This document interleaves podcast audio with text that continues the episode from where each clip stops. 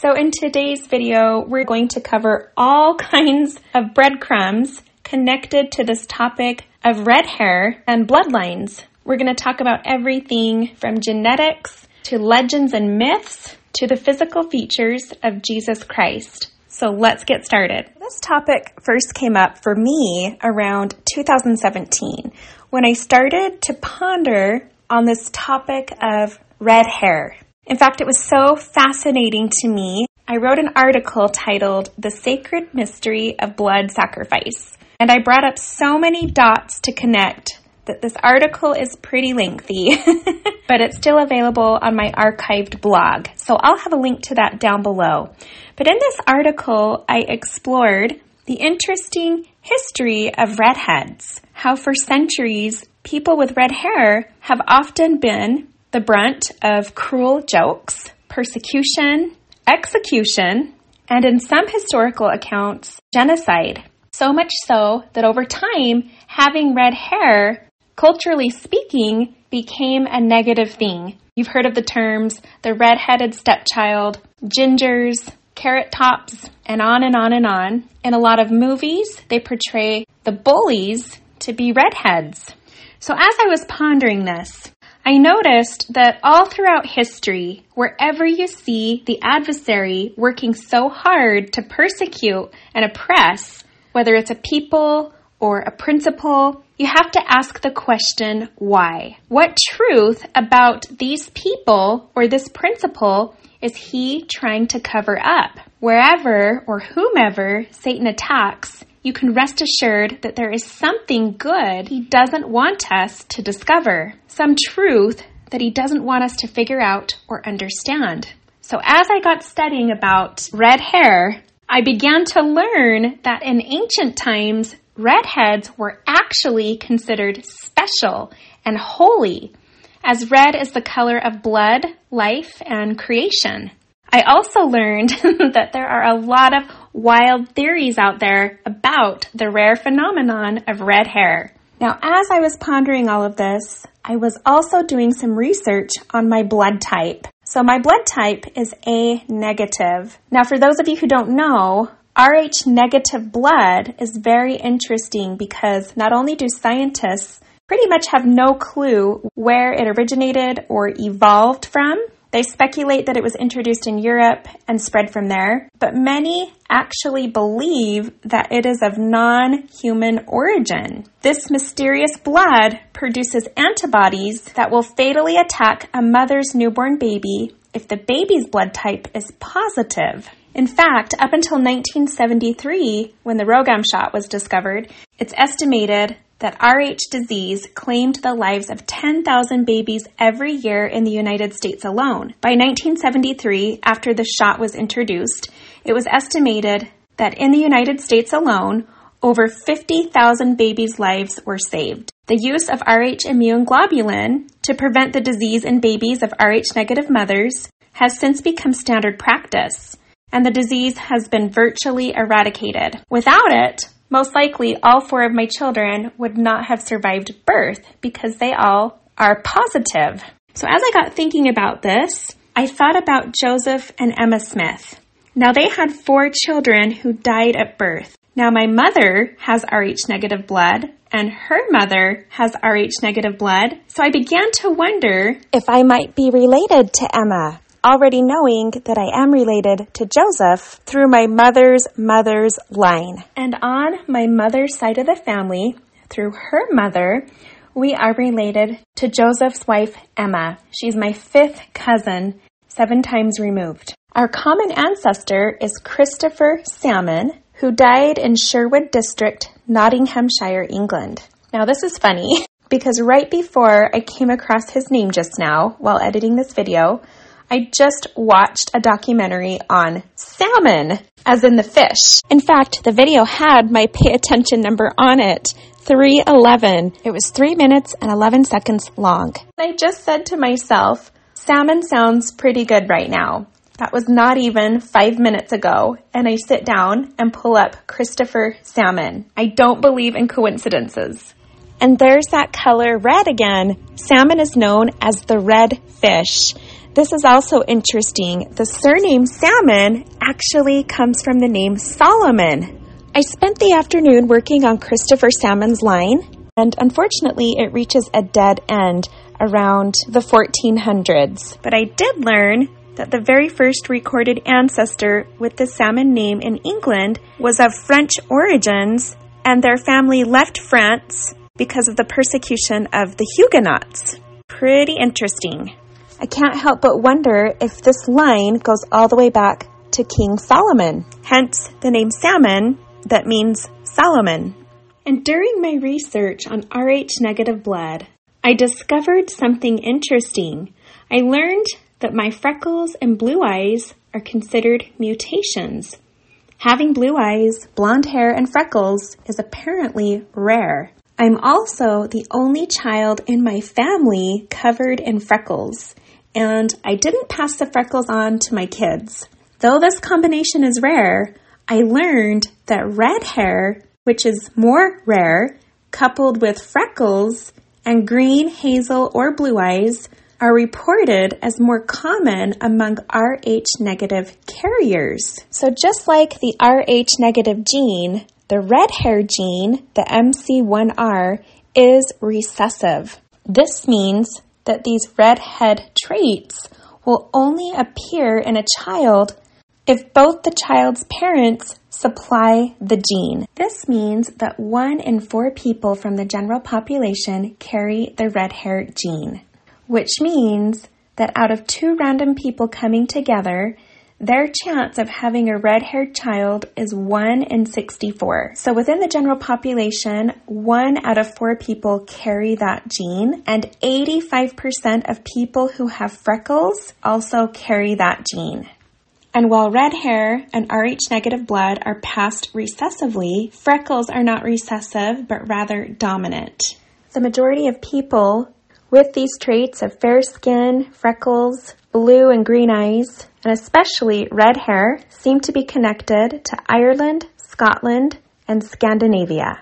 Now, there are some strange theories out there, really strange theories. So if you explore this topic, proceed with caution. Use your discernment. But there's a theory that says that Rh positive blood means that your blood is positive for the rhesus monkey protein, which is a protein found in monkeys, which according to this theory means that these humans descend from ancestors who were bred with monkey DNA, and that the Rh negative blood is the pure bloodline, which is why a mother's body rejects a baby with the Rh positive protein. And then of course, other theories say that it's the other way around, that the Rh positive protein can be traced all the way back to the earliest human DNA, and that the Rh negative DNA was introduced at a much later time and something that's not of this world. And through an online paper written by the University of Utah, it's been noted that human anti-Rh and animal anti-Rh are not the same. This tells me that we can rest assured that monkey blood was never mixed with human blood. Now, even more rare than Rh negative blood is something called Rh null. This is the world's rarest blood because it doesn't contain any Rh antigens at all. There are less than 50 people in the world who have this blood type. Universal blood for anyone with rare blood types within the Rh system. Its life-saving capability is enormous, and because of this, it's highly prized by doctors, although it will only be given to patients in extreme circumstances and after very careful consideration because it can be difficult to replace. Doctors refer to it as the golden blood. Now, I remember when I first came across this information several years ago, I thought about Bible history, and the only accounts that I'm aware of, the first account being in Genesis chapter 6. This is prior to the flood and what led up to the flood. It says, "And it came to pass when men began to multiply on the face of the earth, and daughters were born unto them, that the sons of God," now the footnote for that says sons and daughters of God, "saw the daughters of men that they were fair, and they took them wives of all which they chose. The footnote on that says interfaith marriage, so not married within the covenant. And the Lord said, "My spirit shall not always strive with man." There were giants in the earth in those days, and also after that, when the sons of God came in unto the daughters of men, and they bare children to them, the same became mighty men which were of old, men of renown. And God saw that the wickedness of man was great in the earth, and that every imagination of the thoughts of his heart was only evil continually. And it repented the Lord that he had made man on the earth, and it grieved him at his heart. And the Lord said, "I will destroy man whom I have created from the face of the earth, both man and beast, and the creeping thing and the fowls of the air, for it repenteth me that I have made them." But Noah found grace in the eyes of the Lord. Now clicking on the footnote of giants, it takes us to Moses chapter 8. "And in those days there were giants on the earth, and they sought Noah to take away his life. But the Lord was with Noah, and the power of the Lord was upon him." It goes on to talk about how Noah calls these sons of God to repentance, and they respond by saying, "Behold, we are the sons of God. Have we not taken unto ourselves the daughters of men? And we are not eating and drinking and marrying and giving in marriage, and our wives bear unto us children. And the same are mighty men, which are like unto men of old." So I'm thinking of these big, fearsome men. I'm thinking of mythological gods. I'm thinking of Hercules, since they were so proud of their lifestyle and this offspring they had created with the daughters of men. They hearkened not unto the words of Noah. They were wicked. Now in the Bible dictionary under giants, it says unusually large, tall persons apparently having great physical strength. They are mentioned both before the flood and after. Now these giants definitely had genetic mutations. According to the Bible dictionary, a 12-fingered, 12-toed giant is mentioned as one of the sons of the father of Goliath. I've talked about before how fairy tales often contain histories and truths that people were trying to protect or that they wanted to pass down to the next generations. They didn't want to lose that information. They wanted to protect it, so they would put it into the form of a story, usually a children's story. So when I think of giants, I think of the story of Jack and the Beanstalk. So let's talk about that for a minute. The story of Jack Spriggins and the Enchanted Bean was published in 1734, but it's believed that the original story is older than this account, dating back to Proto-Indo-Iranian variants, Proto-Indo-European languages, and some even believe all the way back to 4500 BC. So now in the story that was published in 1734, we're given the name Jack Spriggins. Now the meaning of the name Jack means God is gracious. And the meaning of the name Spriggins in ancient Anglo-Saxon culture was given to a person because of their physical abilities. Now we know that in the story, Jack is given some magical beans. Now the symbolism of beans are that once they are planted, they represent resurrection. They grow spiritually upwards towards heaven. Beanstalks can also represent immortality. I find it interesting that the giant lives above the clouds, sort of denoting that he comes from above. He also lives in a castle. Castles usually represent the temple where heaven and earth meet, the covenants.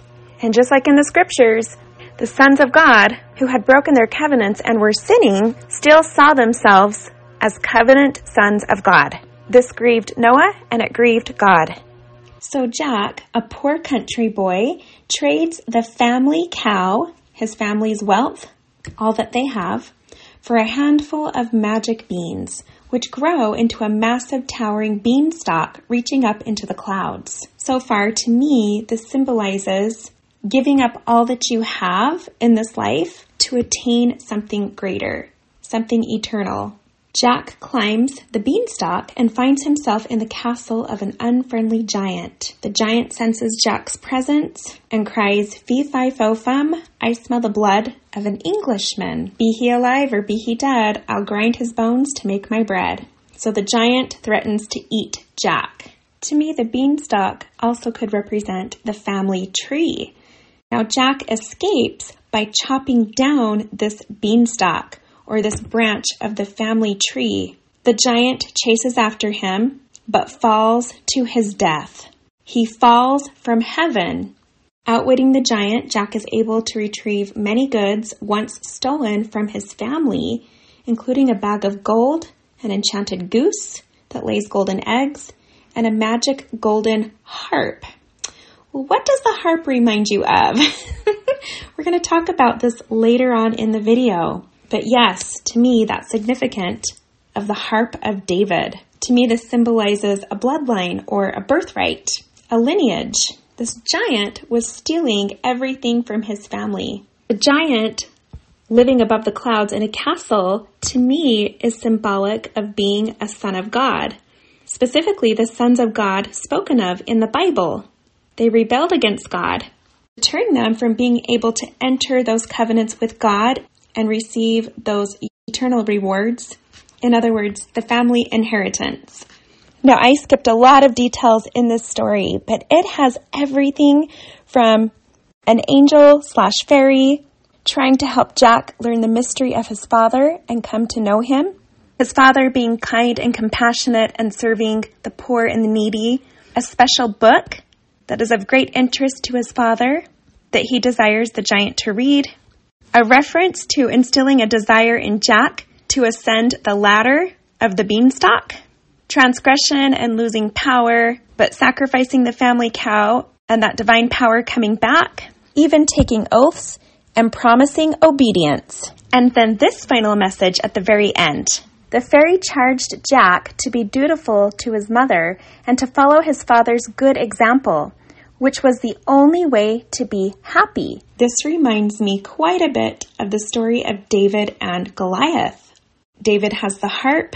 These Philistine giants wanted to conquer Saul's kingdom. So Goliath and the Philistines represented the enemies of God, wanting to destroy his kingdom. Just like in the story of David and Goliath, when we are righteous and true to our covenants, the Lord God can deliver us from our enemies, restoring all that has been lost or stolen, redeeming us, and bringing us into our Father's kingdom to receive his inheritance. And just like the parable of the vineyard, those who withdraw from Christ and rebel against God are cut off from the tree. Now, it's also interesting that the giant points out that Jack is an Englishman, and he mentions his blood. The blood of an Englishman, the blood of England. And I think of the line of David being prevalent in the United Kingdom, specifically pertaining to the family of Christ, which we'll talk about later on in this video, how they fled to England. The blood of the royal house of David was living in England and all of the United Kingdom for that matter. So we have this giant saying, "I smell the blood of the royal Davidic line. I'm coming after them to steal and destroy."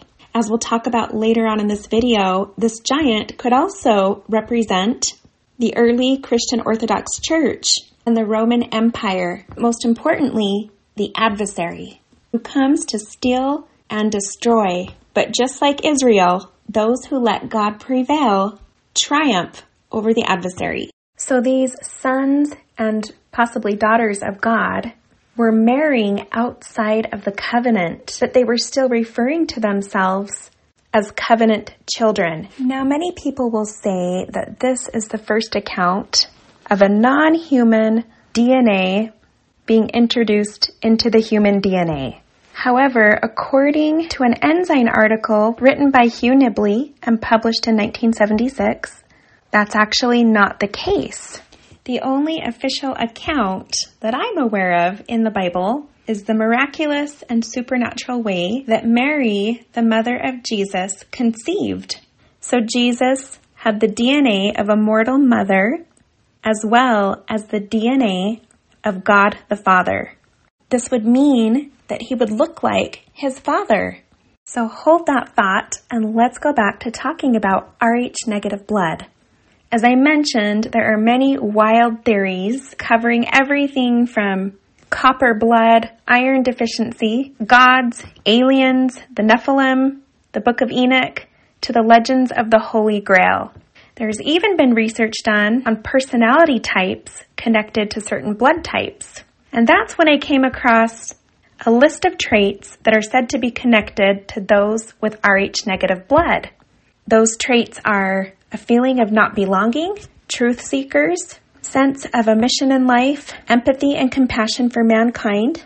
And then they mention what they call ESP ability or intuitive abilities, predominantly blue, green, or hazel eyes, piercing eyes, and tend to be people who are very compassionate and healing.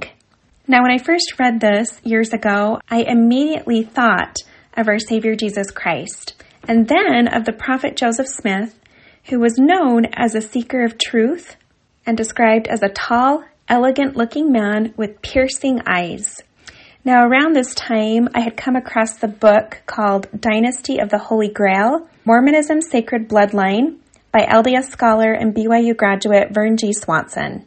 In this book, he quoted some early leaders of the church.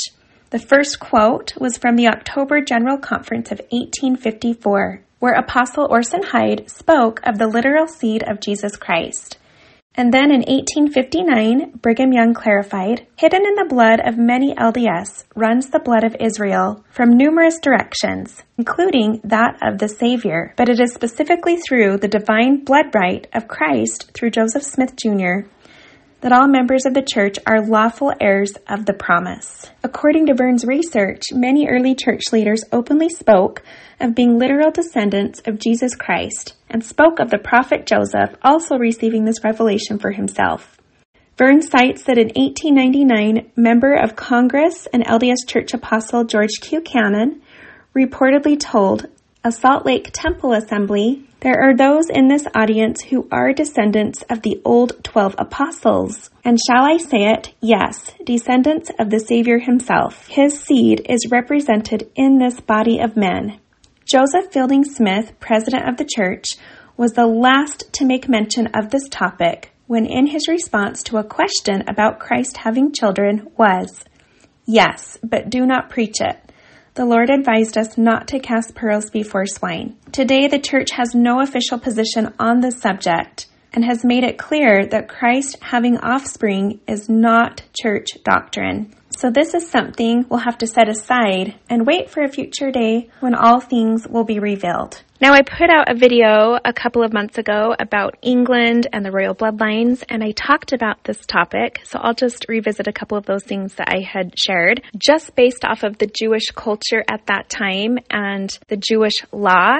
For a lot of these things that Jesus would have been doing, he would have needed to have been married for that to be acceptable and okay in his culture. The first point I'll mention real quick is all of the women that traveled with Jesus and his disciples. On their ministry, they would travel from villages to cities, staying together. According to Jewish law and tradition, I'm quoting this excerpt here, it says, "While arguing that a young girl should not be married to an old man, or to an infant son, daughters should be married when they reach puberty, and the same position is taken with respect to sons." It quotes a scripture and says that a father should have his son married early in order to ensure grandchildren and thus be able to fulfill the injunction of Deuteronomy 4:9. I have heard some theories out there before that talk about Jesus' mother, Mary. Her husband, Joseph, was a much older man, that he was a widower, and he already had children. And this theory is given to sort of justify how Mary remained to have that title, the Virgin Mary, throughout her whole life, is because they believe she remained a virgin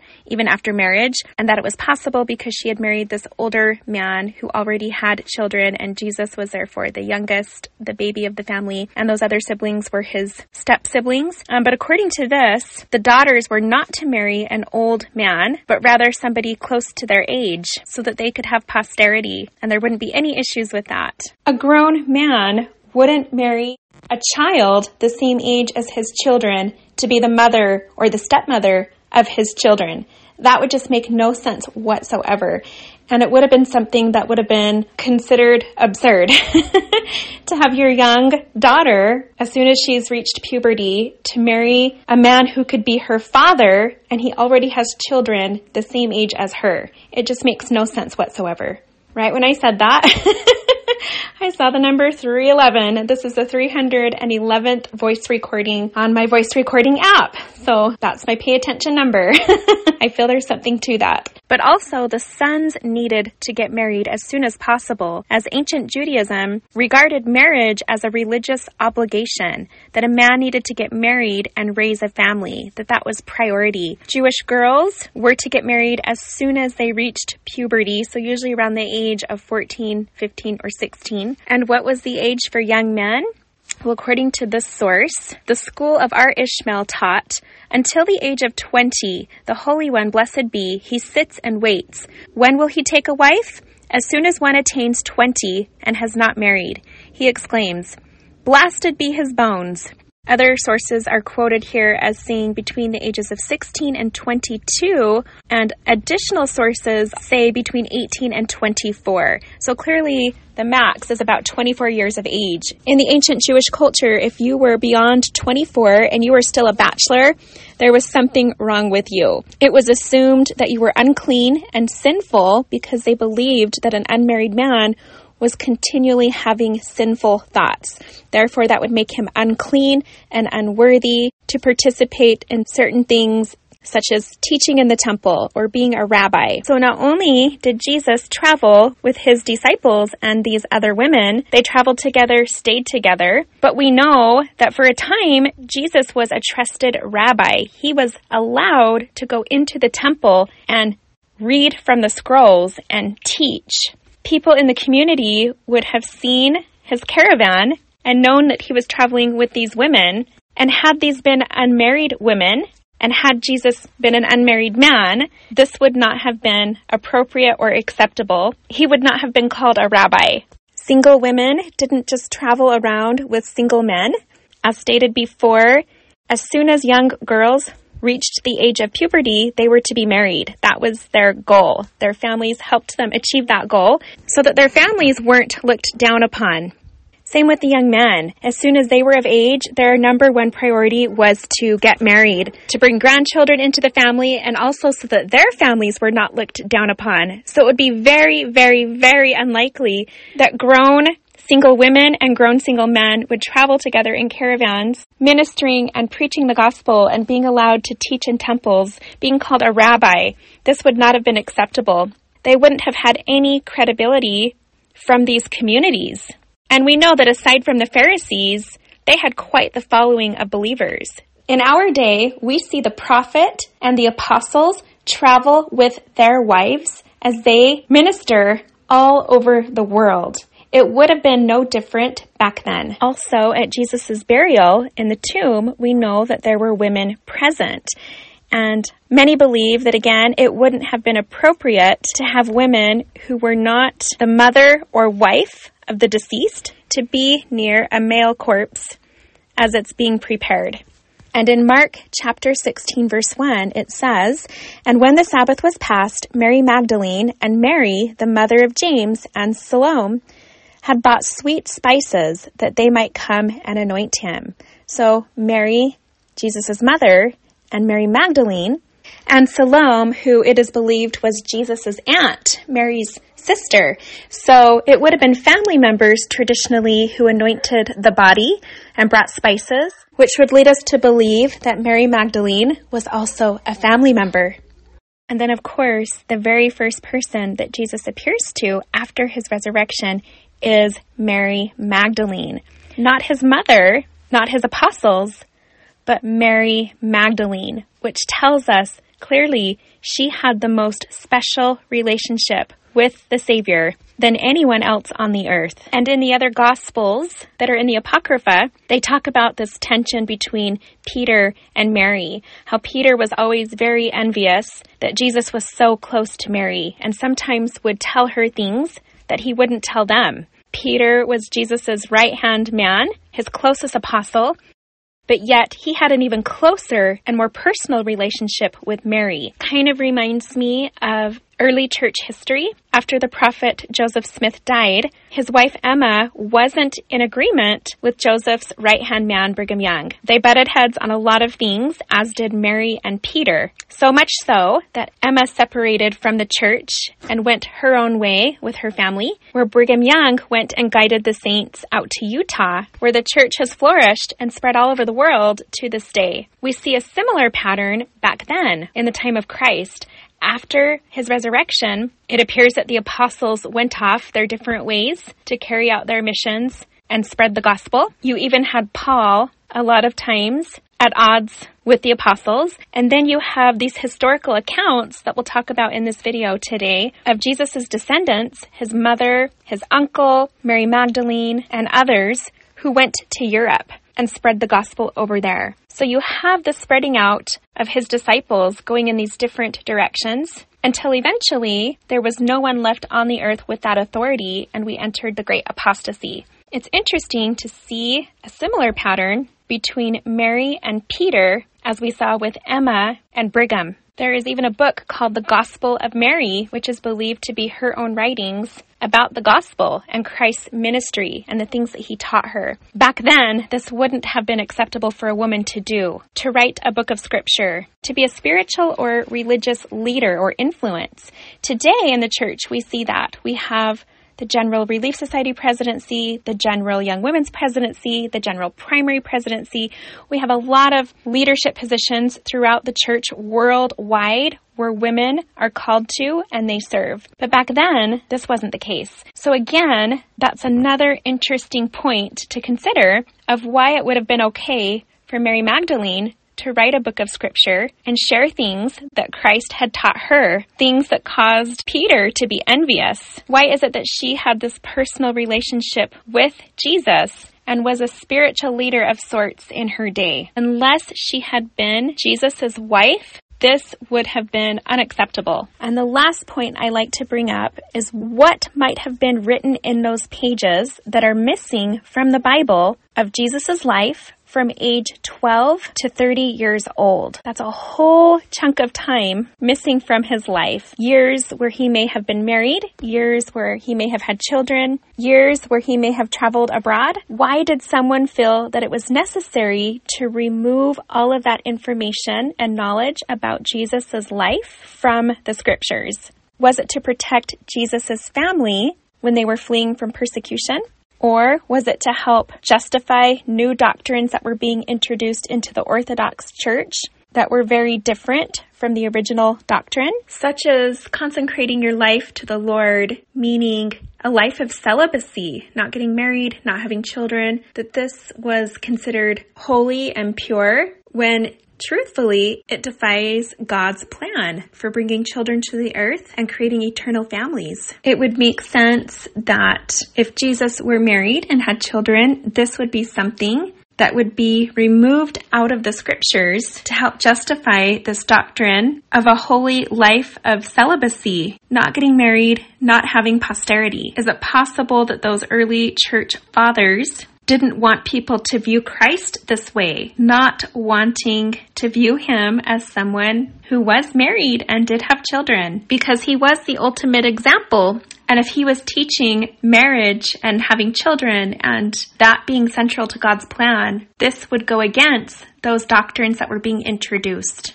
And last, but most important, is that Jesus Christ is our example. We are commanded to be like him and follow in his footsteps. He showed us the way in every aspect of his gospel, which started with his baptism.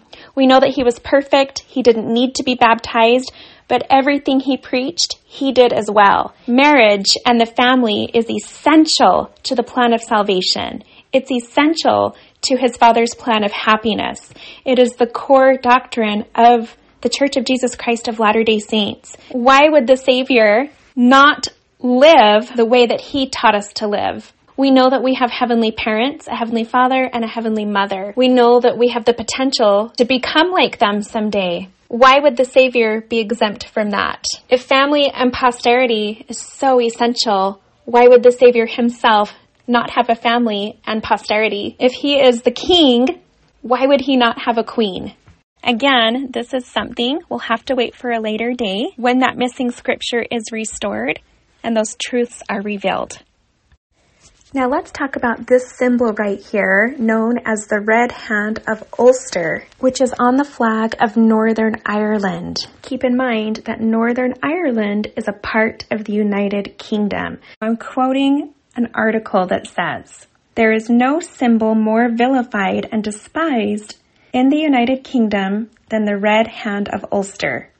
The flag is so detested by the Scottish Parliament that to wave or display this flag in public could constitute an offense under their new anti-sectarianism legislation. This is no accident, for the Red Hand of Ulster is the key to understanding the purpose of God and destroying Babylon. British Israel students will know that the red hand is the symbol of the Zerah line from Judah, reunited in the purpose of God with the Perez line of the Davidic monarchy through the marriage of Melesius and Haramon of the Zerah line, with David's descendant Teotifi of the Perez line in Ireland. This Haramon was a king of the Scarlet Thread branch of Judah, and his genealogy can easily be proved through study." So I've talked about this in other videos, and I'll have a link to that down below. The symbol of this branch of Judah is the red hand, symbolizing the scarlet thread placed around the wrist of Zerah by the midwife. The red hand also speaks of the bloody hand of a covenant God.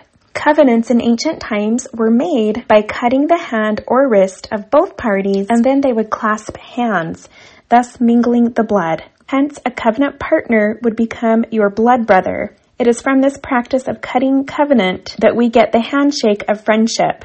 It goes on to talk about that this is why the British soldiers were famous for centuries as the Redcoats, because they took an oath to the British monarchs who are descended from the Scarlet Thread line. It should be noted that the symbol of the Perez line, the Davidic emblem which the royal family bears, is of course the royal harp of David, which is a national symbol of Ireland. Also, the royal family bears the standard of Judah, which is the lion. The lion emblem is often seen in rampant form, as in the lion rampant of Scotland, which is the royal standard of Scotland. When it is in this form, it is red in color, symbolizing the lion of the tribe of Judah. This speaks of the blood-drenched body of the Savior on the cross. And personally, I think that would also symbolize the bloodline. So he goes on to talk about how so many despise the red hand of Ulster, the symbol, and they're trying to get rid of it. But the author says that God has a glorious purpose in Ireland, not just the north, but the south also. And as the world knows, there has been constant conflict between north and the south of Ireland. Generally, this conflict is talked about as a religious conflict, Protestant versus Catholic. Actually, it's a matter of Unionists versus Loyalists. The Loyalists were mostly Ulster Protestants who wanted Northern Ireland to remain within the United Kingdom. Irish Nationalists and Republicans were mostly Catholic and wanted Northern Ireland to leave the United Kingdom and join a united Ireland. My brother served a mission there, and I remember hearing all about it. So according to research, among the world population, only 15% is Rh negative. The Basque people of Spain and France have the highest percentage of Rh negative blood per region. About 30% of their population has Rh negative, and about 60% carry one R negative gene. There is also a theory circulating that this is a location where some of the offspring of Jesus went into hiding during the Great Christian Persecution.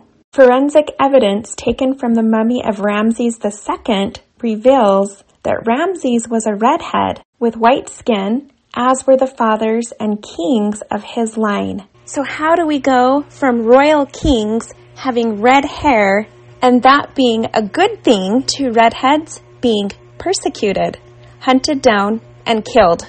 In 15th century Germany alone, 45,000 redheads were declared witches and burned. Red hair was considered a sign of witchcraft. Birthmarks, freckles, warts and moles were thought to be marks of the devil. Red hair was often associated with betrayal because of Judas Iscariot, who betrayed Jesus. And in Germany, those with freckles and red hair were persecuted because of this connection to Judas. And now I'm going to share with you some insight with Beth on this topic. I think you're really onto something with talking about how it's interesting redheads became like almost the more undesirable quality or something, which I think is so funny. Like before, back in my dating days, I totally had a thing for boys with red hair. I just thought, I don't know if it's because they were unique or what, but I was just like, oh, I just thought they were so attractive. I guess maybe a certain look or something. I don't know. Some men with red hair over others. But anyway, I've always thought red hair was so cool. And maybe part of it was my mom always dreamed of having a little redheaded boy. She really wanted a little redheaded boy. She used to have a picture up on the fridge, this little redheaded boy she saw in a magazine. And she just, it would just help her picture her little boy one day. Well, anyway, my brother has totally blonde hair. So she didn't get her redheaded boy, and I thought, oh, maybe I'll get the redheaded boy. And Rob does have red that grows in his beard, and his brother has a total redheaded son, like super bright red hair, but which is funny because they have like Indonesian origin, but partly. But one thing that I'm seeing come up, which again, I think it's funny, this redhead theme is coming up the past few weeks. I saw something that said, the ruling class of ancient time were usually redheads, and redhead like kind of designated, oh, this is a ruler. This is someone that could be a ruler. So I think that's really interesting. I guess even pharaohs in Egypt, they would choose redheaded pharaohs, and in Europe as well. And the other thing is they've done some DNA testing on some of the rulers of Egypt and seen that they weren't even Egyptian. Like a lot of them were European, and they were like really tall, like abnormally tall, redheaded. And then they'll either have, they found some that have Semite bloodlines, which is like the line of Shem, the Hebrews came through, right? And then, but I know Japheth was given, like his blessing was, they were going to be the rulers. And they ended up being Europeans, from that line. So it is kind of interesting. Maybe that red hair, goes back to Noah. I mean, I guess everything goes back to Noah, so there must have been red hair in there. But maybe it was connected to kingship lines. I know the Jaredites, like Adena peoples that they've found, and those ones that your great-great-uncle or something found, they were, big giants with, red and blonde hair, and they look like Vikings. So anyway, yeah, I do think it's really interesting, the redheaded thing with the Holy Grail bloodlines, right? The bloodline of Christ that was supposed to rule. Remember, when they started taking that over, and the Roman Catholic Church was like, well, if you can't beat them, join them, and they kind of took on Christianity too. And then different groups were like, hey, I want to be the ruler. So there was this big campaign to basically kill off all those of the Holy Grail bloodline. And so all those legends we have, King Arthur, he was, his duty was to protect that royal bloodline of Christ. So his duty was to to find and protect the Holy Grail, right? Which is symbol for the Holy Bloodline. So it is interesting. It does seem as early as the 500s, maybe even sooner, because that's when Arthur came around. Arthur died when that huge earthquake that pushed the world into a whole year without sunlight and started all the plagues and led to the Catholic Church taking control, all that stuff. I think it totally marked the end of light, when light totally left the earth and it started. I mean, that was literally the beginning of the Dark Ages. And anyway, King Arthur, he died when that started. So you have to think King Arthur is literally the last of the faithful were around before the world went right into apostasy. So he was guarding royal bloodlines. That was his job. There was a whole campaign to kill off all the unicorns in England, much later. And ancient texts say there used to be unicorns, and then they were all hunted down until they were completely killed off. The unicorn, that's a symbol of Ephraim. It's a symbol of very holy bloodlines and important bloodlines. What if they're not talking about unicorns? What if they're talking about the descendants of Christ and the descendants of the apostles and those that were meant to rule and meant to lead, right? They were actively trying to kill them off and hunt them down and kill them off. And those that had the bloodlines basically had to go into hiding. So they had to they became like farmers and moved out to the countryside, and they get as far as away from the crown as they can, right? And they have to keep their identities very quiet because you don't want anybody to know, because those kind of people are being hunted down and killed off and by those seeking power, right? Anyway, it just makes me think of the story of Sleeping Beauty, especially the Disney one. I just love their version. And as soon as they knew she was in danger, where did they send her? Out to this very humble cottage to be in hiding, where nobody knew her identity, and she didn't even know, they didn't even tell her, to keep her protected. I just think a lot of that went on. So I could totally see that same pattern probably happened with redheads too. Redheads were known as the ruling class, and then suddenly there was this campaign from someone that wanted to take over and be the rulers. So what do? You create a smear campaign where you're like, you know what's awful? Redheads. You know, it's the worst thing you could be born as? A redhead. Kill the redheads. Do you know what I mean? Like, I can totally see that, what you're saying. So, yeah, I thought that was super interesting. Hey, Lindsay, I came across another red hair folklore, I guess, of someone significant. So I thought I would share. I was reading a book about Holy Bloodlines, Holy Girl stuff. Anyway, and they mentioned this painting that had been done, you know, probably back in the Renaissance or whatever.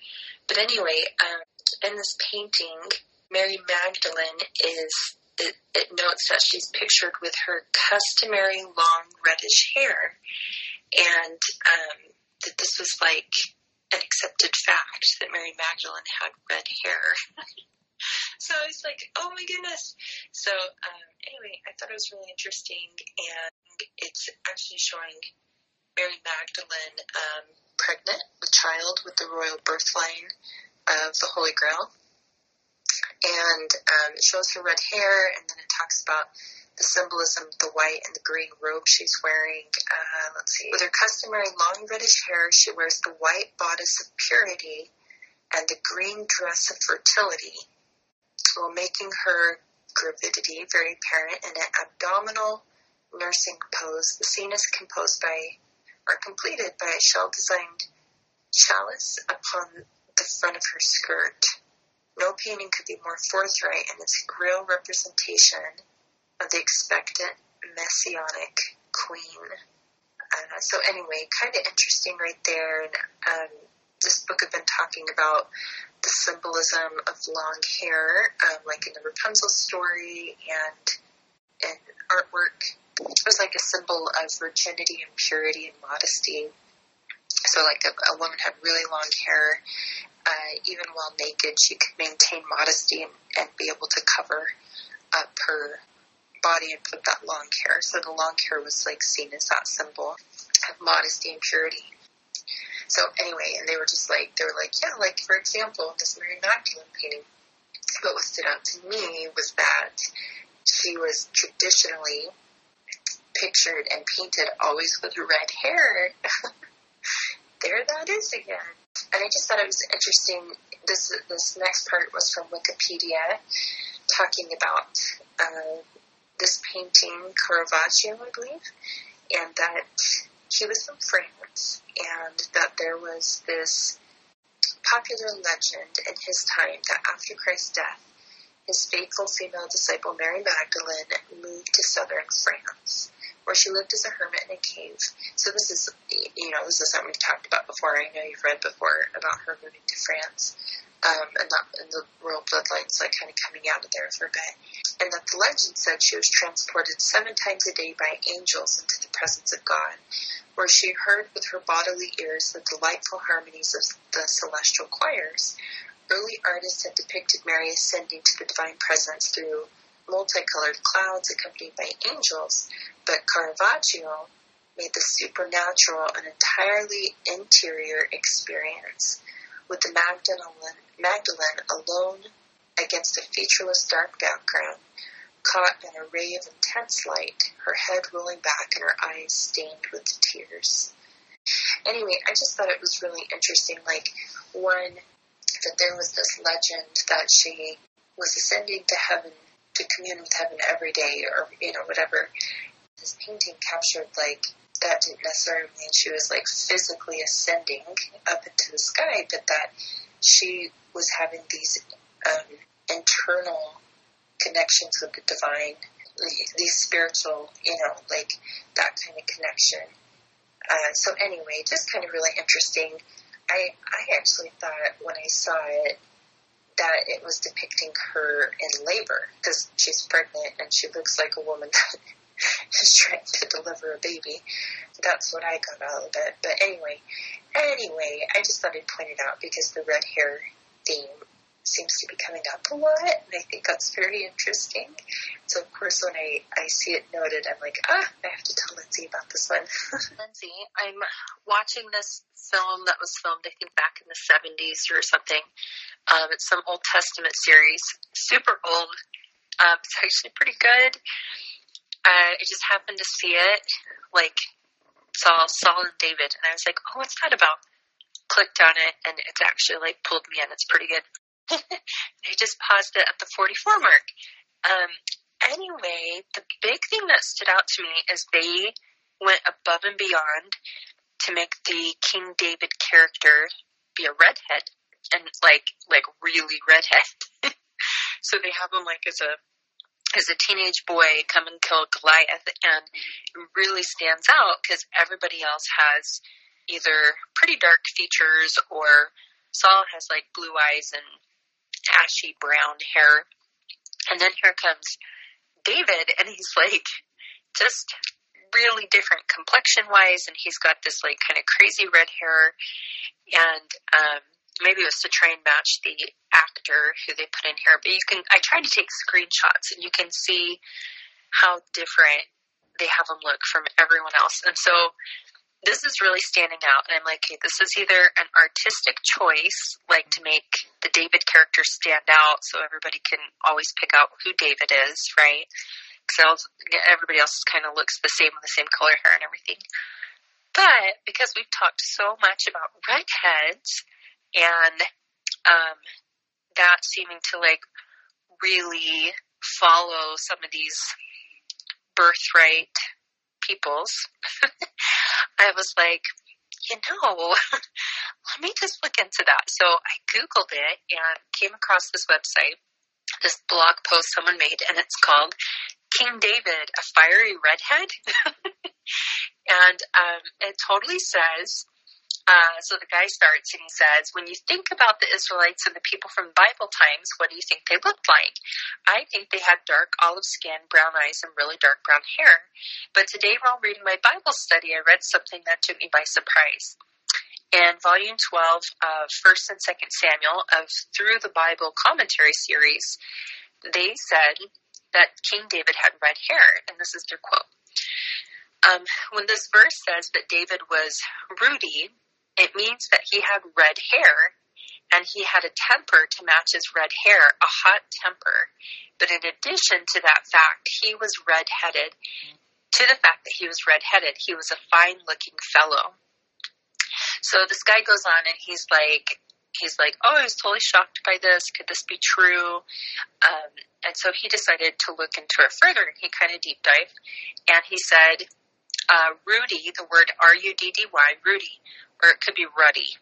I don't know. How do you say that word? I've never known how to say it. Is used 4 times in Scripture. He lists the verses there, and it's all Old Testament. And he says each time the word is used as a description of how someone looked by using 3 different words in Hebrew. These words are, it looks like Adem, Adom, and Admonai. Okay, I'm going to pause right here. Yes. The word Adam, and in Hebrew, Adam literally means red. So the minute I heard that it pertains to the words Adam, Adama, which could mean red clay or red ground, since Adam was made out of the earth, it had me thinking if this also could be symbolic that Adam had red hair. Each word refers to the color red. Based on the word ruddy or Rudy, it is probable that King David had red hair.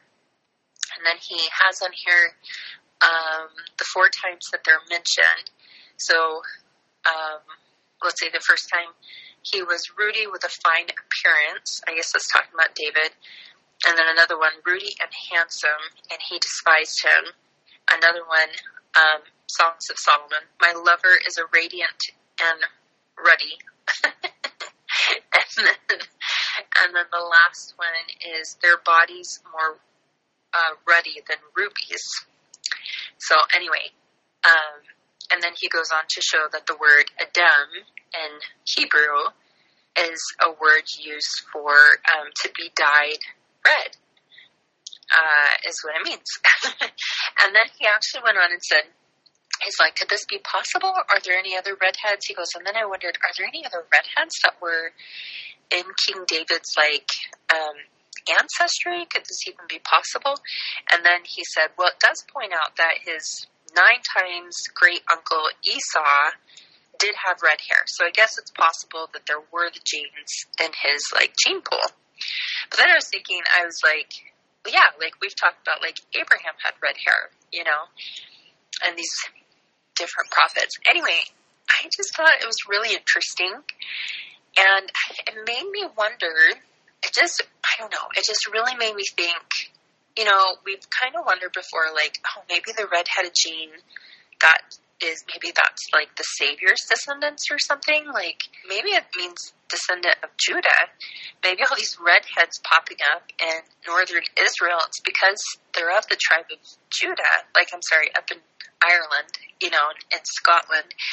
And it's interesting because on, like, the seal or the crest of Scotland, they have the harp of David. In Ireland, they have the harp of David. England has the harp of David. Like, they all have the lions of Judah and the harp of David on their insignias for their royal families, right? Indicating they're of the tribe of Judah. And not only the tribe of Judah, but that there are descendants of the royal line of David. So I thought that was really interesting because these areas have predominantly red hair.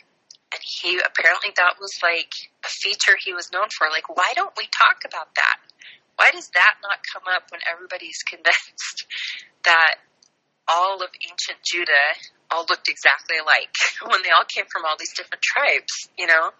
And we know that they didn't all look that way. I also thought, like, you know, just the descriptions that have been left behind of the Savior with talking about how he had auburn hair and that there's that slight red tinge to it. Also, point 2, who he was a descendant of. He was a descendant of David.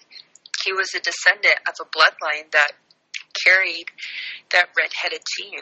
Another one to add to the whole redhead study that's super interesting. And the other thing I wanted to tell you about, just really quick, this is kind of... Okay, I'm going to pause right here. Let's talk about these connections to England with Jesus's family. So I'm just quoting from some sources that I'll have linked down below. Is there any proof that Jesus lived in England during the missing years? So they're talking about the pages that are missing in the Bible where the record of his life stops after age 12 and doesn't pick up again until about 30 years old, right before he begins his ministry. So they say physical evidence, no. Circumstantial evidence, allied with common sense, yes. Lots of it. There's more than enough evidence to persuade anyone with a truly open mind that Jesus spent his missing years in what is now called England at Glastonbury. The source says, in the Irish version of the Gospel of Matthew, we are told that Druids came to the east to worship the King of Kings. Britain was ruled by the Levitical Druid religion, and the word Druid means truth, their motto being the truth against the world. Glastonbury was a Druid center of learning, and there was an observatory on the summit of Tor Hill for the study of astronomy. They were waiting for their Messiah, Jesus, or Jesus, the truth made flesh, to come. In other words, the real true Druids were the Levitical priesthood of the 10 lost tribes of Israel in exile. I came across this source while editing this video. It says, the English word magic is derived from the Magi, who famously appear in the story of the three wise kings from the Nativity. The Irish word for magic is dreocht, or dreacht. And while there is no etymological relationship, there is a connection. Dreocht, or dreacht, is formed from dreo-ocht, meaning druid-like.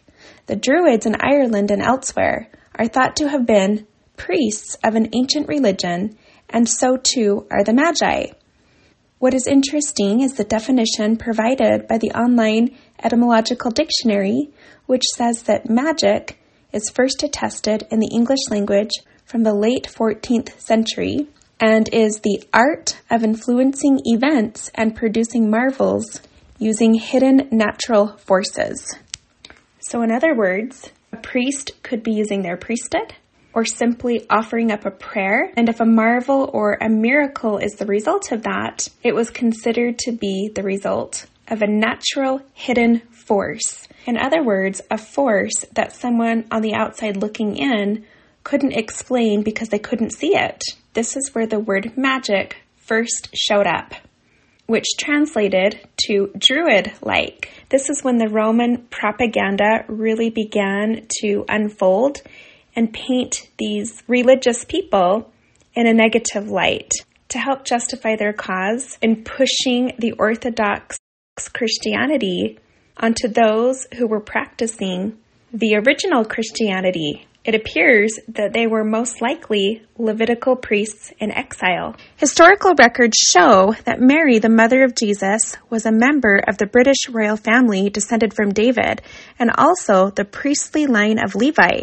She was the cousin of Elizabeth. This Levitical connection is confirmed both in the Gospel of Luke and also in the Quran. Mary's Levitical and Davidic lineage meant that Jesus was therefore eligible to be both king and high priest, also in fulfillment of prophecy. So it goes on to talk about something that I brought up to my kids and my husband just a few days ago. I said, isn't it interesting how it talks about in the scriptures that the wise men traveled from the east, but they followed a star that they saw in the east. So that's really interesting, because if you're in the east and you see a star in the east and you live east of Bethlehem, it would take you all the way around the other side of the world and you would eventually come from the west towards Bethlehem. It would make sense if you saw a star in the east and you followed it and it led you to Bethlehem, you would have been in the west in order to see that star in the east. So I couldn't help but wonder if possibly this was a discrepancy lost in translation that differed from the earliest writings. So the source says, is it not perfectly logical then that Druids, seeing his star in the east and being the Levitical priesthood in exile, therefore, knowing the Old Testament prophecies, would come to the Holy Land to pay homage to their prophesied Messiah and long-awaited King of Kings? It took them almost 2 years after seeing the star to prepare for and make the journey from Britain, and that is why Herod slew all the male children up to 2 years of age, after having talked to them and made diligent inquiry about the date of Jesus' birth.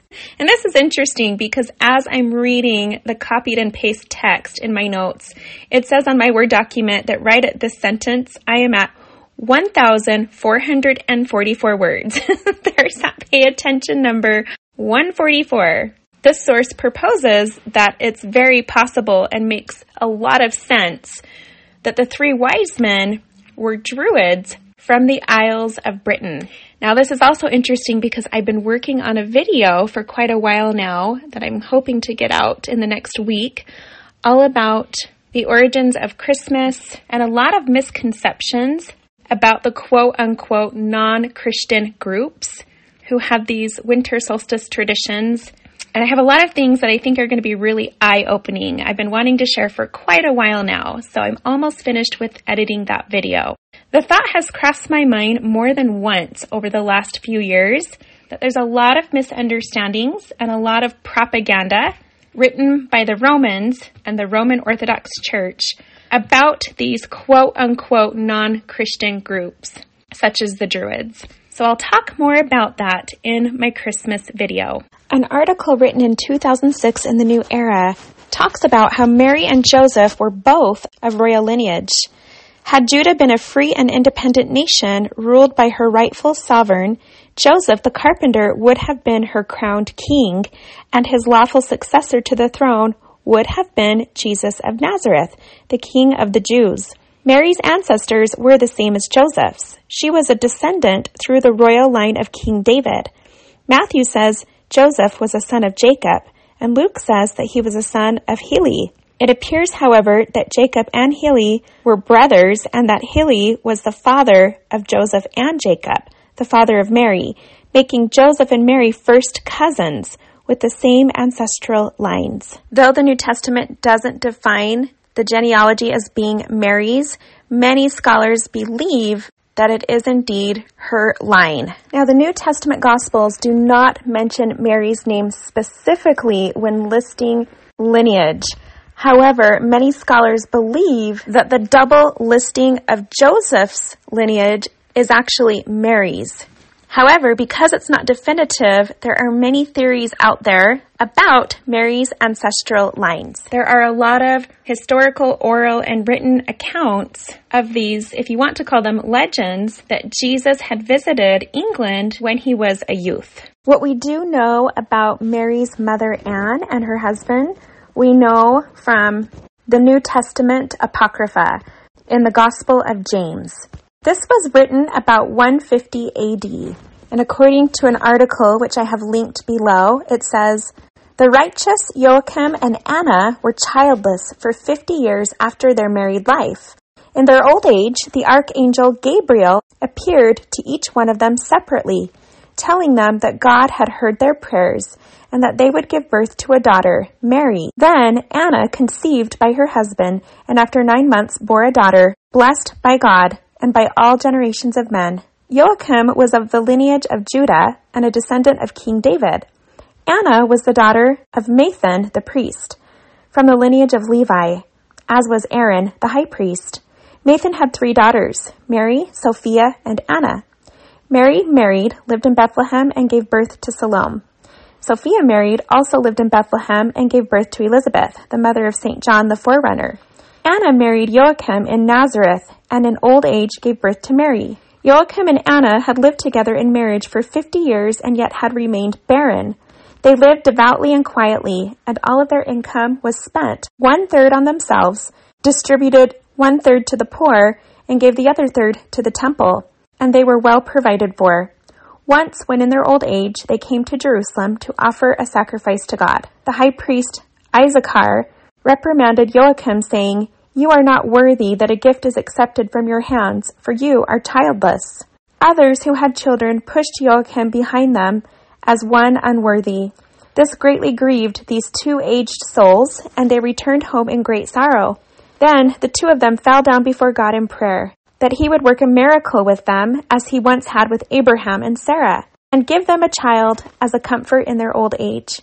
Then God sent his angel, who announced to them the birth of a daughter most blessed, by whom all nations on the earth will be blessed, and through whom the salvation of the world will come. Anna straightway conceived, and in 9 months gave birth to the Holy Virgin Mary. Joachim died a few years later at the age of 80, after his daughter went to live in the temple. Anna died at the age of 70, 2 years after her husband. There are a lot of historical, oral, and written accounts of these, if you want to call them legends, that Jesus had visited England when he was a youth. Legend claims that the uncle of Jesus, Joseph of Arimathea, was a rich merchant with a sea-going fleet that traded into the ancient tin mines of Cornwall and lead mines in the Mendips near Glastonbury. Occasionally, he would take his nephew Jesus with him. Glastonbury was a Celtic learning center, and Jesus is said to have recognized something special about that area. While there, it was during the Jewish feast of Sukkot, otherwise known as the Feast of Booths or the Feast of Tabernacles. This is recorded in Leviticus chapter 23, where God wanted the Israelites to observe this festival by living in temporary shelters for 7 days as a reminder that when their ancestors were in the wilderness, God provided them booths to dwell in. Even today, many Jews celebrate this holiday by building their own booth, or sukkah, a four-sided temporary structure with palm branches for an open roof in order to see the night sky, and sometimes canvas for the walls. For 7 days during this holiday, many observant families will eat their meals inside of this booth, sort of like a little fort. And others even sleep in it. Each night they have a camp out in this booth. So according to legend, while Jesus was visiting Glastonbury, he built one of these booths, which is called a wattle, which was made up of poles intertwined with twigs, reeds, and branches, and then he dedicated it to his mother Mary. And this is believed to have happened around the year 20 AD. Because Jesus dedicated the booth to his mother Mary, many believe that England was Mary's native homeland, and that Jesus had gone to visit her family. According to Jowett Cardinal Baronius, appointed librarian to the Vatican in 1591, he lists Joseph of Arimathea's party one by one in his famous annals. One additional member was Jesus' mother Mary. The legend says that Joseph of Arimathea, accompanied by many others, friends and family, fleeing not only the Roman Empire, but also the Sanhedrin. And the only safe place to go was the Isles of Britain. Once there, legend says that Joseph created an evangelical center at Glastonbury. He built a center at the location of this wattle or booth that Jesus had built as a youth and dedicated to his mother. After building this center or church, he dispatched missionaries to various parts of Europe to carry the teachings of Jesus. Joseph maintained this missionary training center until his death at Glastonbury in 82 AD, where he is buried. And this could be a whole other video where, according to legend, Joseph of Arimathea was the keeper or the protector of the Holy Grail. This is the foundation and the beginning of the legend of the Holy Grail with King Arthur. It is also believed that Jesus' mother, Mary, is also buried at this location. Now, around 1100 AD, there was a fire and this church burnt to the ground. And so what you're seeing are the ruins of this structure. This image here is a banner that can be seen in St. John the Baptist Parish Church of Pilton. It's a banner that was embroidered in the early 1930s and shows Joseph and Jesus arriving at Pilton Harbor on the edge of Somerset. In a short poem by William Blake, from the preface to his epic Milton a Poem, dating about 1804, best known today as an anthem called Jerusalem, written with music, this poem was inspired by the apocryphal story that a young Jesus, accompanied by Joseph of Arimathea, a tin merchant, traveled to this area and visited Glastonbury during the unknown years of his childhood. The lyrics read, "And did those feet in ancient time walk upon England's mountain green, and was the holy Lamb of God on England's pleasant pastures seen." So according to legend, Joseph of Arimathea arrives in Glastonbury following the crucifixion, accompanied by 12 companions, which included Mary, the mother of Jesus, her sister Martha, and Mary Magdalene. Tired and weary, Joseph thrust his staff into the ground on Weariall Hill and rested. In the morning, his staff had taken root and grown into a miraculous thorn tree that bloomed twice a year. Descendants of this tree survive in Glastonbury today, including one at the Abbey. This is where it gets exciting. It is also known as the Holy Thorn, or you may recognize it as Holly Thorn, or holly berries. You know, the holly that we decorate with and sing about at Christmas time. Legend says that this miracle impressed the Druids, and that it represents a symbolic and tangible link between the old and new belief systems, and that it's probably not a coincidence that the locale around Glastonbury was the site of ancient Druidic temples. The thorn tree growing at the abbey itself was said to have survived into the 17th century when the Puritans came to power and cut it down because they declared it a relic of nature worship. They felt that it was evil. The stump of the tree finally died in the mid-1800s, though the Glastonbury thorn lives on in its offspring. The Glastonbury thorn does not behave like other native hawthorns on account of flowering in winter as well as spring. It is this trait that has continued to fascinate and attract people, and that in turn has helped perpetuate the legend that continues to fascinate and attract people. It was also custom to send the sprigs of the Christmas flowering thorn to the members of the royal family. Prior to the Reformation, on occasions, the abbot of Glastonbury used to send the monarch of England some Christmas flowering thorn. It is also claimed that Charles I received some Christmas flowering thorn, causing him to comment that the Glastonbury thorn appeared to follow the old-style calendar, rejecting the Gregorian reform of the calendar that had been accepted in Europe in 1582. In fact, sprigs of thorn continued to be sent to the Queen Elizabeth, the Queen Mother, until her death. Now, before we go on, let's explore the color red a little bit more, especially in fairy tales. In the fairy tale Red Riding Hood, it seems very symbolic of the girl in the red hood being a type of symbol of Mary Magdalene, who was often depicted as wearing red. The wolf disguises himself as her grandmother, and once he's gained her trust, he tries to eat her, just like the giant wanted to eat Jack. The blood of an Englishman, the blood of the royal line. Now, where she is covered in a red cloak, it reminds me of being covered in the blood of Christ. In the Brothers Grimm version, the wolf actually eats her, and a woodcutter who's out chopping down trees, again, this makes me think of Jack chopping down the beanstalk. He comes with an axe, cuts open the wolf, and rescues Little Red Riding Hood. The girl could also represent Covenant Israel. In earlier accounts of Little Red Riding Hood, the wolf lures her into bed with him, and then he eats her. This right here symbolizes unfaithfulness and sin, breaking that covenant. But the red cloak symbolizes being covered in the blood of Christ.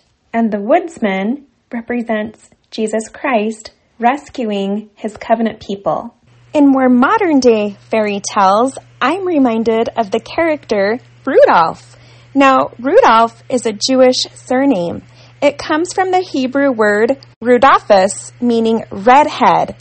This surname is the most common surname among Ashkenazi Jews. I did not know that. I thought that was pretty awesome. I just had this feeling to research Rudolph, and there it was. Here's a picture of Maya Rudolph, a well-known American actress whose father is an Ashkenazi Jew. She comes from a long line of Jewish philanthropists named Rudolph. Rude is the color red, even when described with skin complexion. A ruddy or rudy skin complexion means red. So let's explore the history of the story of Rudolph. It was actually written by a man named Robert Louis May. Right away, I began to wonder if Robert might be Jewish because of the name he chose for the main character. And as I read on, I learned that yes, indeed, he was. He was born in Long Island, New York, and grew up in an affluent, secular Jewish home. He was actually asked by his employer to write this story as part of a Christmas giveaway. He decided when writing this children's story to make a reindeer the central character of the book because it was a Christmas animal. And it had to be a sort of ugly duckling who had a lot of heart to make it with Santa. He drew on memories from his own painfully shy childhood when creating his Rudolph story. Now, where the focus was on Rudolph's nose, how he was ashamed of his nose because it was different than everyone else's and it was so noticeable. I began to wonder if Robert May have had painful childhood experiences involving his own nose, as it said he drew on painful childhood memories and experiences when writing this story. And what color was Rudolph's nose? It was red, a color that made him stand out and different amongst his friends, a color that made him persecuted. Now here's an interesting observation.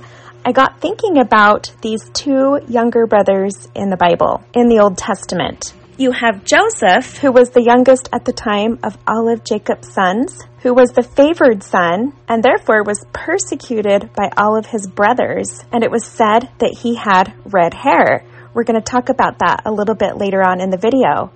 Then you have David, who was the youngest of his brothers, who is also said to have red hair, who became king of Israel. So you have two great leaders who delivered their people in the Old Testament. They both have red hair, and both were shepherds who tended to their families' flocks, just like Jesus, who is the great shepherd. And they are both ancestors of Jesus Christ, who, just like them, is the great deliverer of his people, of all of God's children. We have the descendants of David and Joseph living in the United Kingdom, hence the unicorn and David's harp on the royal coat of arms. On the royal coat of arms. I've talked about this before, so I will have a link down below to that video.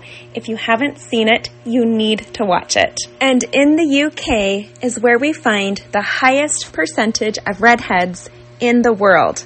So, speaking about Christ and his ancestors and their red hair, now let's talk about what Christ looked like. Okay, let's go back in time now and explore historical records and accounts from key figures of that time describing what Jesus looked like. Here is a description right here. It says, Lentulus, the governor of the Jerusalem, to the Roman Senate and people. Now it's important to know that there are about 75 copies of this manuscript.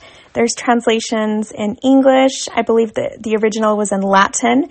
And so all these different copies translate a little bit differently and seem to have subtle changes. So this first one we're going to talk about, and then later I'm going to bring up a second one to show you those changes. Greetings. There has appeared in our times, and there still lives, a man of great power, virtue, called Jesus Christ. The people call him prophet of truth, his disciples, Son of God. He raises the dead and he heals infirmities. He is a man of medium size. He has a venerable aspect, and his beholders can both fear and love him. His hair is of the color of the ripe hazelnut, straight down to the ears, but below the ears wavy and curled, with a bluish and bright reflection, flowing over his shoulders. It is parted in two on the top of the head, after the pattern of the Nazarenes. His brow is smoothed and very cheerful, with a face without wrinkle or spot, embellished by a slightly reddish complexion. His nose and mouth are faultless. His beard is abundant, of the color of his hair, not long, but divided at the chin, so split in two. His aspect is simple and mature. His eyes are changeable and bright. He is terrible in his reprimands, sweet and amiable in his admonitions, cheerful without loss of gravity. He was never known to laugh, but often to weep. His stature is straight, his hands and arms beautiful to behold. His conversation is grave, infrequent, and modest. He is the most beautiful among the children of men. Now, scholars say that this account right here by Publius Lentulus is fictitious because there was no Publius Lentulus listed in history as the governor of Jerusalem. However, it's been noted that in Latin, the name or the word Publius Lentulus actually means a dullard public official. So it's a generic title, and it literally translates to an official of the people. So it's believed that this is a general description and account under the guise of a general public official. Okay, next, in this letter, Pilate tells Emperor Claudius of the Jews' crime of killing their Savior. He describes Christ's miracles and relates that the Jews accused him of being a magician. Pilate believed the accusation and allowed Jesus to be executed. However, the soldiers who guarded his tomb revealed that he had risen. Even though the Jews bribed them to be silent, Pilate warns the emperor of the deceptive nature of the Jews at the end of the letter. Included here are three versions, including the first and the second Greek forms. So copies of this letter are available in the Congressional Library in Washington, D.C. To Tiberius Caesar. A young man appeared in Galilee, preaching with humble unction, a new law in the name of the God that had sent him. At first, I was apprehensive that his design was to stir up the people against the Romans, but my fears were soon dispelled. Jesus of Nazareth spoke rather as a friend of the Romans than of the Jews. One day, I observed in the midst of a group of people a young man who was leaning against a tree, calmly addressing the multitude. I was told it was Jesus. This I could have easily suspected. So great was the difference between him and those who were listening to him. So he's saying he looked very different than all the people around him. And then he explains why. His golden colored hair and beard gave to his appearance a celestial aspect. He appeared to be about 30 years of age. Never have I seen a sweeter or more serene countenance. What a contrast between him and his bearers with their long black beards and tawny complexions. Unwilling to interrupt him by my presence, I continued my walk, but signified to my secretary to join the group and listen. Later, my secretary reported that never had he seen in the works of all the philosophers anything that compared to the teachings of Jesus. He told me that Jesus was neither seditious nor rebellious. So we extended to him our protection. He was at liberty to act, to speak, to assemble, and to address the people. This unlimited freedom provoked the Jews, not the poor, but the rich and powerful. Later, I wrote to Jesus, requesting an interview with him at the Praetorium. He came, and when the Nazarene made his appearance, I was having my morning walk, and as I faced him, my feet seemed fastened with an iron hand to the marble pavement, and I trembled in every limb as a guilty culprit, though he was calm. For some reason, I stood admiring this extraordinary man. There was nothing in him that was repelling, nor in his character, yet I felt awed in his presence. I told him that there was a magnetic simplicity about him and his personality that elevated him far above the philosophers and teachers of his day. Now, noble sovereign, these are the facts concerning Jesus of Nazareth, and I have taken the time to write you in detail concerning these matters. I say that such a man who could convert water into wine, change death into life, disease into health, calm the stormy seas, is not guilty of any criminal offense, and as others have said, we must agree, truly, this is the Son of God. Your most obedient servant, Pontius Pilate. This next description of Jesus is found in the Arco volume, which contains official court documents from the days of Jesus. So this information substantiates that he came from racial lines, which had blue eyes and golden hair. It says, I asked him to describe this person to me so that I might know him if I should meet him. He said, if you ever meet him, you will know him. While he is nothing but a man, there is something about him that distinguishes him from every other man. He is the picture of his mother, only he has not her smooth, round face. His hair is a little more golden than hers, though it is as much from sunburn as anything else. He is tall, and his shoulders are a little drooped. His visage is thin and of a swarthy complexion, though this is from exposure. His eyes are large and a soft blue, and rather dull and heavy. This Jew, or Nazarite, is convinced that he is the Messiah of the world. This was the same person that was born of the Virgin in Bethlehem some 26 years before. So this is interesting. In this version, in this description, he's described as tall, whereas in the first description we read, he's described as average. Both these descriptions being from the same manuscript, but different copies.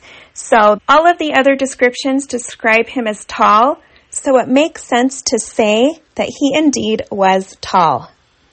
And in this copy here, also from the letter from Lentulus, it describes his hair as the color of wine. Wine is red. Okay, this here is from Josephus from the Antiquities of the Jews. These are his historical first century writings from book number 18, chapter 2, section 3. Now there was about this time Jesus, a wise man, if it be lawful to call him a man, for he was a doer of wonderful works, a teacher of such men as received the truth with pleasure. He drew over to him both many of the Jews and many of the Gentiles. He was the Christ. And when Pilate, at the suggestion of the principal men amongst us, had condemned him to the cross, those that loved him at the first did not forsake him, for he appeared to them alive again the third day. As the divine prophets had foretold, these and 10,000 other wonderful things concerning him. And the tribe of Christians, so named for him, are not extinct at this day. Now this goes on to talk about how the Catholic Church Fathers gave him a completely different description in their writings than all of the other historical figures. So all of the other historical figures seem to match. He's a man with a different skin color than those around him who live in that area. Got lighter hair, reddish skin, blue eyes, where the Catholic Church Fathers wrote about him as having dark brown to almost black hair and dark beard with olive skin.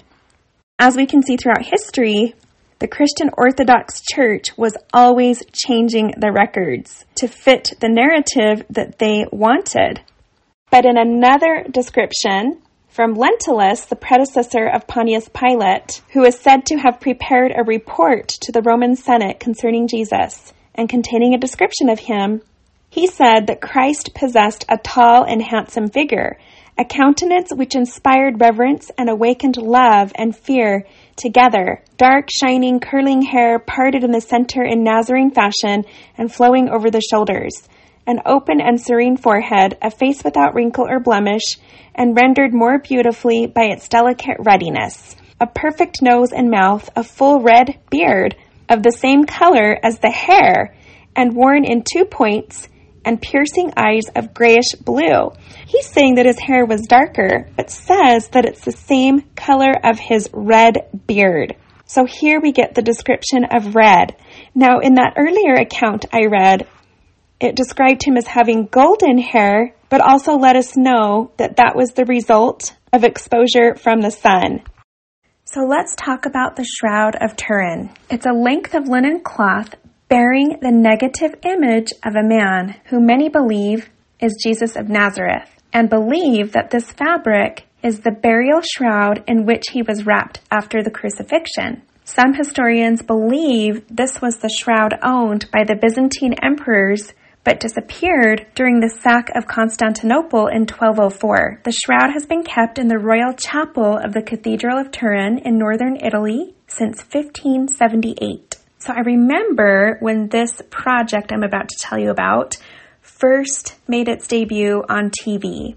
I remember watching this and being so amazed and fascinated by what I learned and what I saw that I immediately wrote an article about it on my archived blog. So I have a link to that down below if you want to check it out. It was through this project that we have been given a very vivid depiction of what Jesus looked like. So Ray Downing, president of Studio Macbeth, who oversaw this project, said that Jesus was more than just a spiritual event. Studying the shroud to produce the 3D face of Jesus, we encountered scientific evidence that the resurrection was a real physical event that happened in a moment of time 2,000 years ago. The Shroud of Turin provides actual scientific proof that Jesus rose from the dead. It was scientifically proven that the image impressed upon the Shroud of Turin was done so by a powerful amount of light that pierced through the fabric, imprinting a permanent image of Jesus' face. Cutting-edge modern skills were required to pull an accurate flesh-and-blood face from a piece of fabric so old. The year-long project culminated with a team of graphic artists using the newest technology to create a computer-generated image. One of the main problems, the condition of the shroud, provided key clues.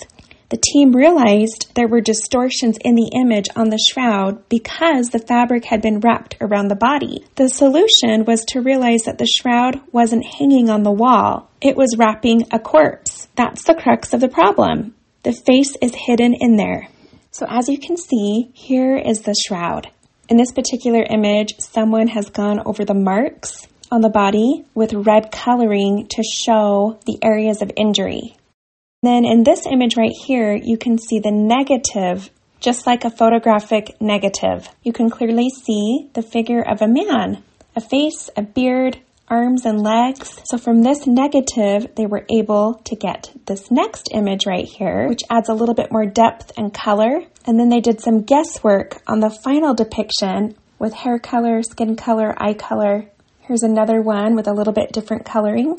And to me, this depiction looks a lot like this statue right here, which looks like the Christ that we see in the artwork within our church, which looks a lot like this depiction right here, painted by Del Parson. I remember ever since I was a little girl, this painting right here always had quite the impact on me. Something about his eyes in this painting just seemed to pierce right through me, and I have always reverenced and loved this depiction, which also looks very similar to the Christus statue at the Salt Lake Temple, also at the temple in Rome. And as you can see right here, as you can see from this negative, there is a split in his beard. You'll also see it on statues and other artwork that depicts Christ. Now you'll also see the split beard here on the Christus statue. And Beth is going to talk a little bit more about that. I thought your idea to look at the Shroud of Turin picture was such a cool idea, and something I thought was really interesting. On that Shroud of Turin picture, I feel like I remember he had like two beards kind of thing, like they were like divided in the middle, they were like two coming down. I remember thinking like, oh, that's so odd, like it doesn't match the picture in my head, right? Because the Greg Olson picture is a picture in my head. But what was really interesting when I was reading through those descriptions, and there was multiple descriptions from like multiple different historical sources, was a couple of them mentioned that he had the divided beard. And I was like, oh, interesting, because that totally matches the Charlotte part.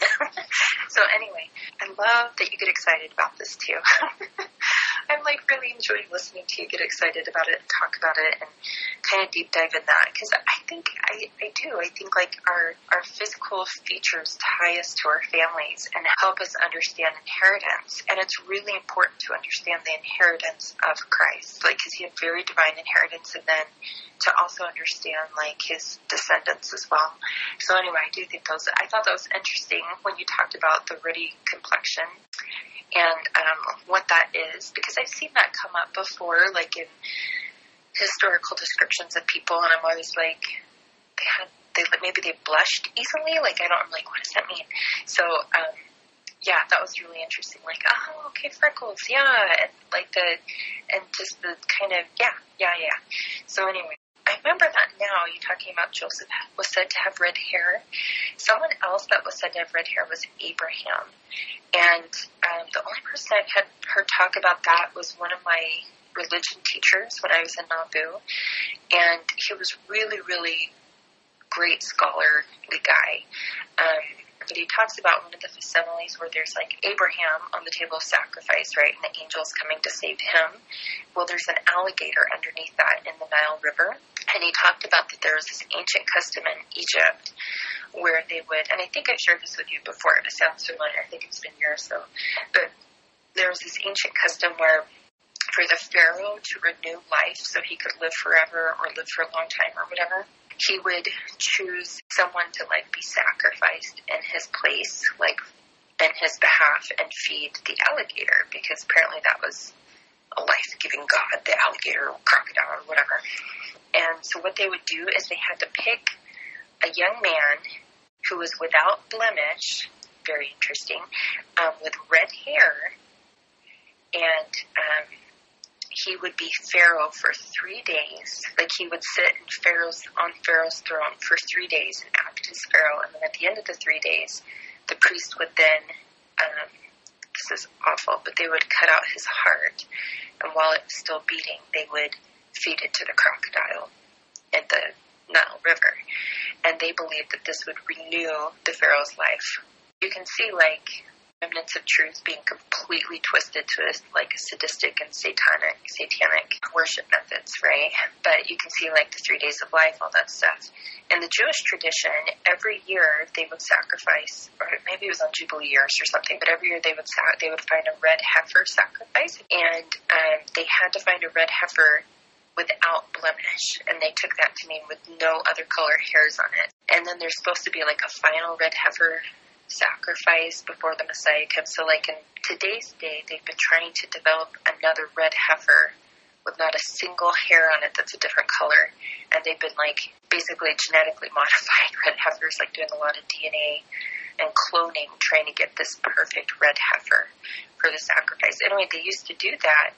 All of these things are symbolic of Christ. They were supposed to point toward Christ and help us learn of him. So I think it's really, really interesting that the red heifer sacrifice, one, it's a red heifer, could have been black, could have been white, white's super symbolic, right? But it was a red heifer. And then, again, that ancient Egyptian weird ceremony they would do was to choose a young man with red hair without blemish. So very interesting, those different descriptions talk about, like, that he was without blemish. Like, the people that saw him, he had a really, like, just clear, tight, and perfect face, you know? So anyway, I think those things are meaningful, and I think they're worth noting, you know? So anyway, so you have Abraham, that happened too. So I think that's really interesting. Joseph would have had red hair as well. And, you know, he's a huge symbol for the Savior, thinking about it just now, with how, like, he came and was a servant and then ended up jailed. And then when he got out of prison, he, like, completely redeemed his people, and he was the king, pretty much king over all the land kind of thing.